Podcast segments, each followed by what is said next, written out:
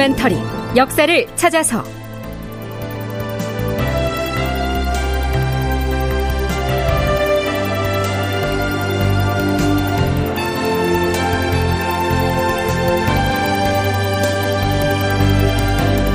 제 1129편. 김희도 자강도 힘이 붙였다. 극본 이상락 연출 황영선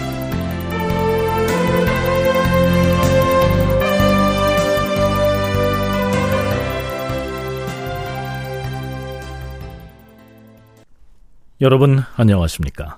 역사를 찾아서의 김석환입니다.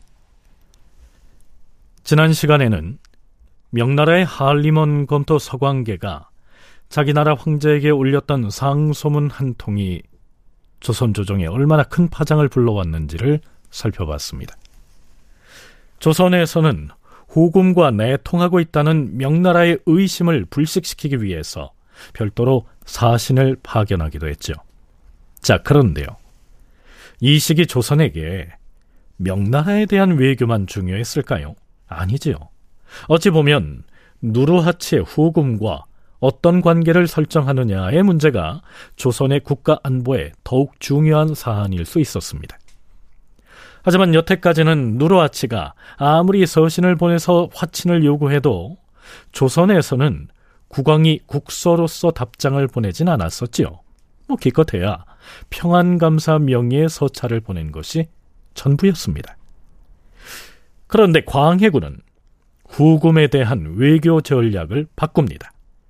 광해군 11년 8월 14일 광해군이 이런 교지를 내립니다.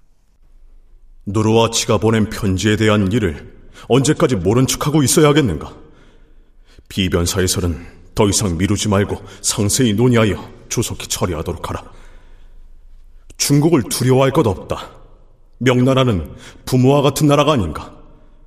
그러니 후금의 편지에 관련된 일을 그 사유를 자세히 써서 황제에게 주문하고 또한 자문을 상세하게 만들어서 보낸다면 어찌 걱정할 일이 있겠는가? 후금은 그 병력이 좋기 천하를 횡행할 만하고 용병술 또한 전쟁을 하지 않고서도 승리를 거두었던 옛날 금나라의 영웅 아골타에 뒤지지 않으니 이 상태로 방치한다면 우리나라는 반드시 후금에 의해 멸망하고 말 것이다. 애당초에 누르아치가 서신을 보낼 때 8월 5일까지 답서를 달라고 기한을 정하였으니 지금 회답한다 하더라도 이미 늦었다.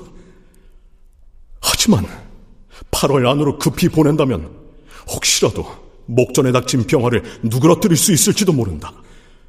그런데 비변사에서는 하루 이틀 날짜만 보내면서 결정을 못 내리고 있으니 경들은 도대체 이 일을 어떻게 하자는 것인가?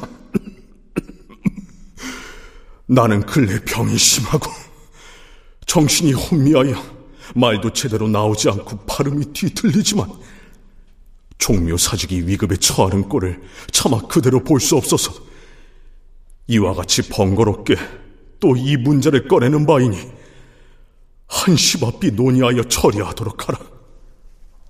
누르와치와 소통하기 위한 방법이 예전하고는 좀 달라졌지요. 이전에는 명나라가 눈치채지 않게 비공식적으로 서신을 주고받았었는데 이번엔 아예 명나라에 신고를 하고 나서 후금과 정식으로 국서를 주고받겠다고 나선 것입니다. 자, 과연 광해군의 의도대로 후금 진영에 공식 사절단을 보낼 수 있을까요?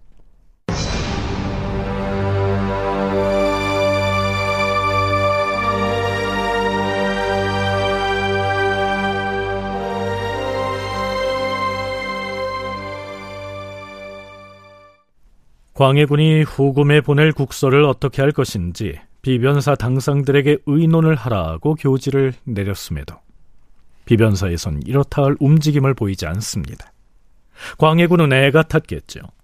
자꾸만 답장을 미뤘다가는 누르아치가 분노해서 돌아오는 겨울에 강물이 얼기를 기다렸다가 쳐들어올지도 모른다고 생각을 했으니까요.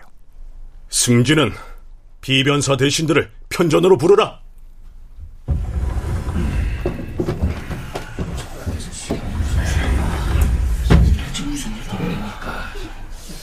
광해군은 묵묵부답인 비변사 대신들을 향해 불같이 화를 냅니다.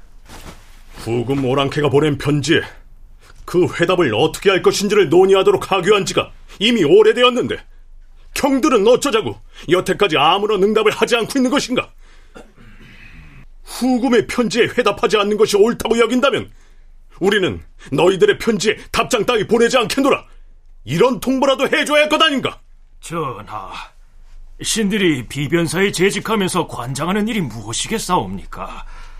전하께서 지엄한 분부를 누차에 걸쳐 내리셨으므로 즉시 처리하려고 하지 않은 것은 아니오나 사안이 사안인지라 지극히 어려운 점이 있어서 어찌할 바를 모르고 있었사옵니다. 전하, 방금 전하의 하교 중에 만일 회답을 하지 않는 것이 옳다면 이라는 말씀이 있어서 신은 전하께서도 회답하는 일을 정지시킬 뜻이 있는 것으로 여겨서 감격스럽고 다행한 마음을 금치 못하게 싸웁니다. 사실 오랑캐의 편지에 대하여 우리가 국서로 회답을 하는 것은 유해무익한 일이며 더구나 당분간은 논할 문제가 못 되옵니다. 과인이 한 말을 그리 알아들었다는 말인가? 비변사 대신들은 광해군의 이 말을 답장을 안 보내려고 하는 마음도 있다? 뭐 이렇게 해석을 한 것이죠. 자, 이쯤 되면 군신 간의 간극이 회복하기 어려울 정도로 벌어졌다고 봐야 하겠죠. 그래도 좀 더 들어보죠.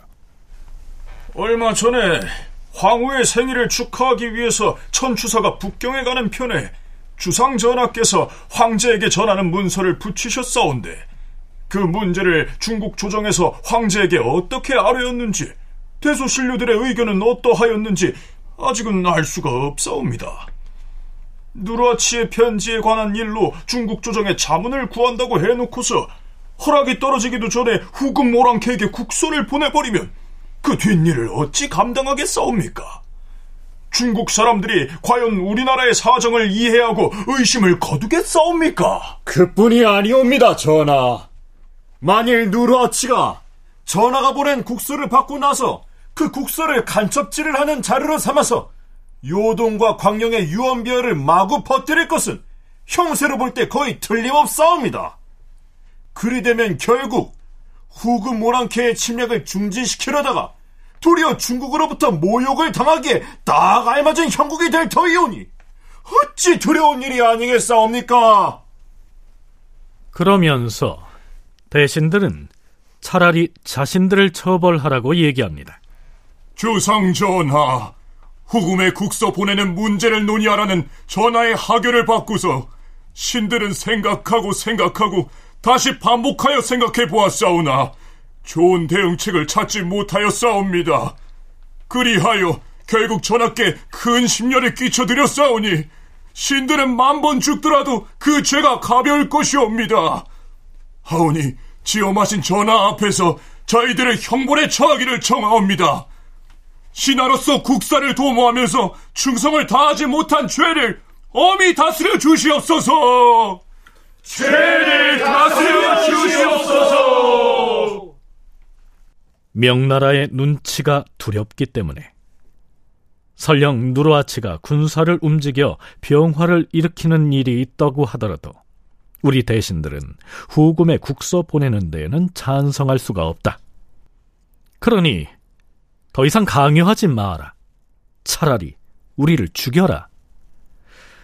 좀 과하게 해석하면 이런 의미로 들리지 않습니까? 이제 광해군이 아무리 화를 내도 신하들에게 그 영이 먹히지 않는 모양새가 됩니다. 중국을 섬겨온 대의로만 따지자면 후금의 편지에 회답을 하지 말아야 된다는 생각쯤 우리나라 사람이면 누군들 갖고 있지 않겠는가? 과인이 비록 사리를 잘 분별하지 못하지만 나도 그 정도는 이미 알고 있는 바이다. 다만 오랑캐의 기세가 몹시 거세고 이번에 이를 어떻게 처리하느냐에 종묘사직의 안위가 달려 있으니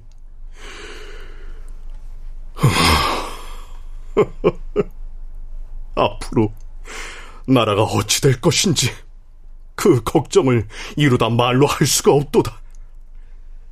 비변사의 신하인 그대들은 다만 남의 입길에 오르내리는 것만을 우선 피하고 보자고 겉으로는 중국에 대한 대의를 들먹이면서 큰 소리만 내고 있는 것이 아닌가. 이렇게 버티고 뭉개면서 하루 이틀씩 자꾸 지체하여 오늘에 이르렀는데 청천 나라를 어떤 지경으로 몰고 가려는 것인지 과인은 도통 모르겠도다. 저 후금 모랑캐들이 아무리 무지하다 하더라도 이미 편지를 받았는데 어떻게 회답을 하지 않을 수가 있겠는가? 그것이 어찌 중국을 섬기는 정성에 흠을 내는 것이겠는가?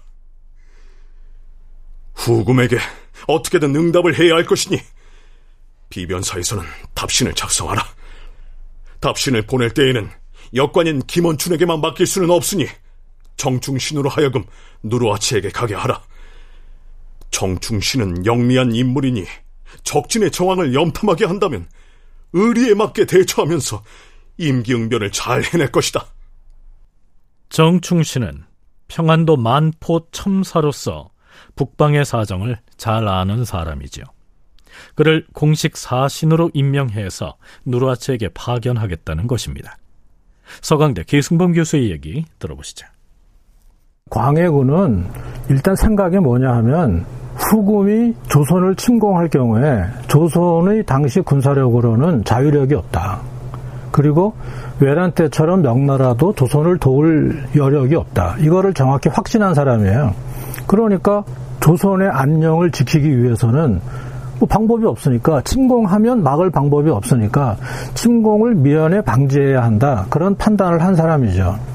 그러면 미연에 방지하려면 후금의 누르가치하고 우호적인 대화를 할 수밖에 없는 것인데 비변사 신료들은 뭐냐 하면은 사대 의리에 대한 의식이 워낙 강했기 때문에 지금 명나라하고 후금이 싸우고 물론 첫 번째 큰 전쟁에서는 명나라가 패했다고 해도 언제라도 권토중리할 수 있는 건데. 비록 10만 대군을 동원했던 심화 전투에서는 참패를 당했지만 그래도 명나라는 대국이기 때문에 조만간 권토중래하게 되면 즉 세력을 회복해서 다시 침공을 하면 후금 세력쯤은 당연히 물리칠 수 있을 것이다. 비변사 대신들은 줄기차게도 그런 믿음을 버리지 않고 있었던 것이죠.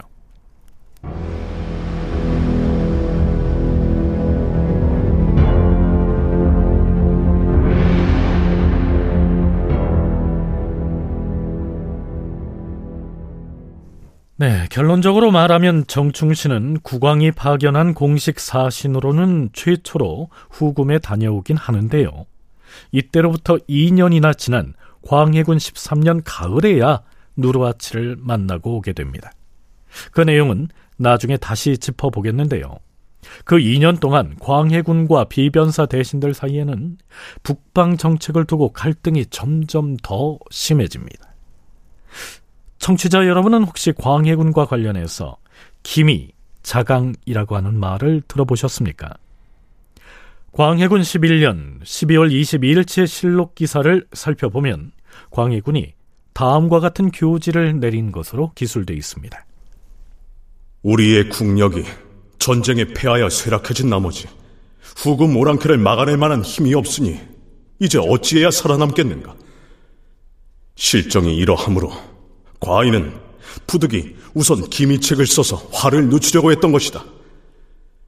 과인이 생각하기에 지금 후금은 예전에 금나라, 원나라, 요나라, 하나라 같이 될 수도 있을 것이며 옛적의 5, 16국처럼 중국을 어지럽게 만드는 일을 하고도 남을 것이다.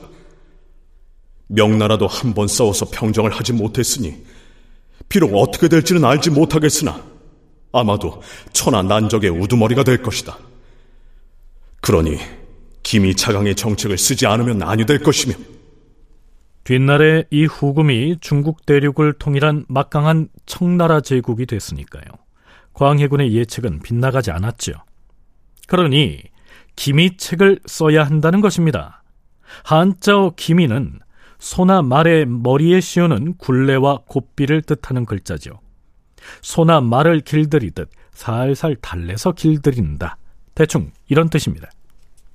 본래 기미 정책은 중국이 변방의 오랑캐들에게 사용하던 통제 회유책으로서 주변 국가의 왕이나 세력을 중국에 조공하게 하여 관직을 수여하는 대신 그에 상응한 경제적 보상을 하는 것을 가리켰다. 중국은 기미 정책을 통하여 천자로서의 권위와 변방의 안정을 확보하고자 한 것이었다. 이전의 조선이 여진족을 다스리던 방식도 명나라의 기미 정책을 계승한 것이었다. 네, 물론 조선에서 후금에 대해 기미책을 쓰겠다는 것은 그 발상 자체가 후금은 문화적으로 천한 오랑캐다 라고 하는 인식이 깔려 있었죠. 서강대 기승범 교수의 얘기 들어보시죠. 우리가 당연히 더 쟤네들보다는 문명국이지만 힘이 없을 때는 기미한다. 즉 쟤네들하고 소통을 하면서 평화 관계를 유지한다. 그런 뜻이에요. 그러니까 그 말의 고삐를 잡았다가 늦췄다가 하는 것처럼 내가 뭐 스스로 할 힘이, 힘이 있으면 아 군대를 보내서 누르와치 딱 한대 떼줘 받고 할 수 있지만 우리가 지금 힘이 없어. 근데 쟤네들이 더 힘이 세. 그럼 어떻게 해야 돼? 전쟁을 피하려면 누르와치의 비위를 상하지 않게 하면서 좋은 얘기로 서신을 오고 가면서 서로 원수를 맺지 않고 그렇게 하는 걸 기밀하고 하는 것이고 광해군은 시정일관 누르와치하고 대화하자. 전문용어로 그 당시의 전문용어로 말하면 기미하자지만 지금으로 말하면 뭐냐면은 명나라 북경 몰래 핫 라인을 개설해서 우리는 원수지간이 아니야. 우리는 사이좋게 지내자. 우리는 서로 감정이 없어. 그렇게 하자는 거예요. 그러니까 광해군이 비변사 대신들과 끈질기게 갈등을 해가면서도 유지하려고 했던 것이 바로 후금에 대한 기미 정책이었다. 이렇게 볼 수 있다는 것입니다. 물론 당시의 후금은 조선이 고삐를 잡고 길들일 수 있는 작은 세력이 아니었기 때문에 기미 정책의 본래적 의미와는 좀 다르겠지만 말입니다. 자, 그렇다면 자강 정책은 무엇일까요? 자강이란 스스로 강해지는 것을 의미하니까요. 국력을 키워서 국방력을 강화한다는 뜻인데요. 광해군도 이렇게 말한 바 있습니다. 한편으로는 기미책을 쓰고 한편으로는 자강책을 쓰는 것은 진실로 중요한 일이므로 한 가지도 포기해서는 아니된다. 그러나 이 두 가지 계책이 모두 착실하게 시행되지 않고 있으니 내가 매우 가슴 아프게 여기는 바이다. 광해군의 업적을 높이 평가하는 학자들 중에는 그 신뢰로서 그가 기미 자강 정책을 썼다는 사실을 앞세우고 있는데요. 고려대 한국사연구소 장정수 연구 교수는 과연 광해군이 자강을 위해서 무슨 업적을 남긴 것이 있느냐고 반문하기도 합니다. 화기동함은 선조가 이미 한 번 만들었었어요. 그리고 그걸 광해군대에 설치를 할 때 광해군이 우리 아빠 때도 대포로 주저하지 않았었나? 이렇게 물어봤어요. 그래서 그때 어, 화기도가 만들어서 만들었습니다. 이렇게 그러니까 벤치마킹을 한 거죠. 아버지가 한 거를. 그러니까 그거를 또 광해군의 자강책이다라고 얘기를 하는 것이 합당하냐라고 주장을 하려면 그거는 이제 손에 잡히는 얘기를 좀 할 필요가 있다. 그러니까 뭐 예를 들면 병력을 강화해라라고 하는 발언을 인용하는 것은 아무 의미가 없는 거죠. 그런 말은 누구나 할 수 있는 말이잖아요. 누구나 그러면 누가 국방력을 약화시켜라 이렇게 얘기를 하겠습니까? 그러니까 없다고는 할 수 없겠으나 기미와 자강이 그의 외교 정책이라고 만약에 주장을 하면 외교 정책 없다는 얘기가 다름없다. 솔직히 말하면.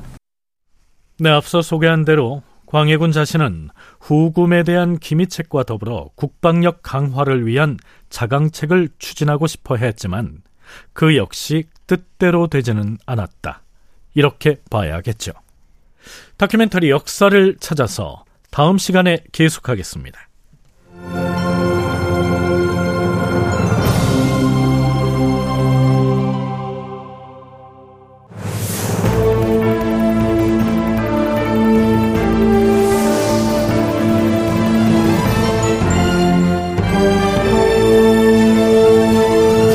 다큐멘터리 역사를 찾아서 제 1129편 김희도 자강도 힘이 붙였다 이상락극본 황영선 연출로 보내드렸습니다.